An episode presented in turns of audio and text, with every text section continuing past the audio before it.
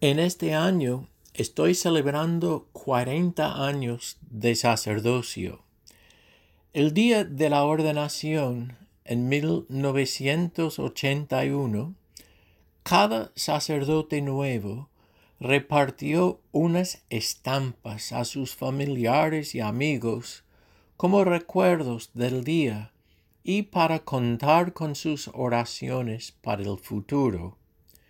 La estampa mía tenía por un lado la imagen de Nuestra Señora del Perpetuo Socorro y por el otro lado mi nombre, la fecha y una cita bíblica. La cita que escogí fue El Todopoderoso ha hecho grandes cosas para mí. Su santo es su nombre.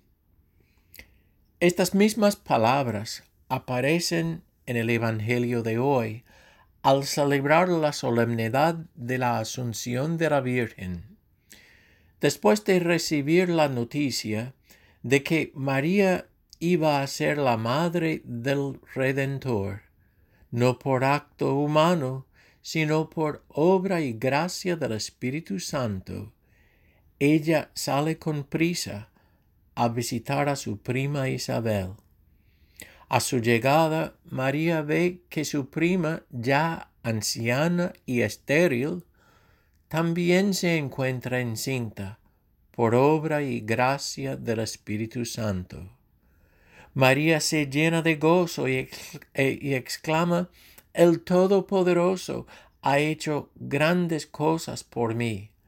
Santo es su nombre.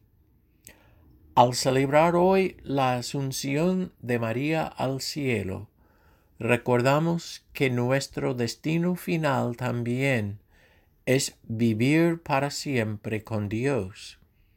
Nos damos cuenta de que Dios ha hecho obras grandes no solo con María, con Isabel y con tantos otros, sino también con nosotros a pesar de las dificultades, las frustraciones y hasta los fracasos, las bendiciones siempre son más abundantes aún. Mira a su propio pasado por un momento y piénsalo bien. Estoy seguro de que encontrarás bendiciones sobre bendiciones. En verdad, detrás de cada nube se encuentra el sol. El Todopoderoso ha hecho grandes cosas por nosotros, y santo es su nombre. Que Dios nos bendiga.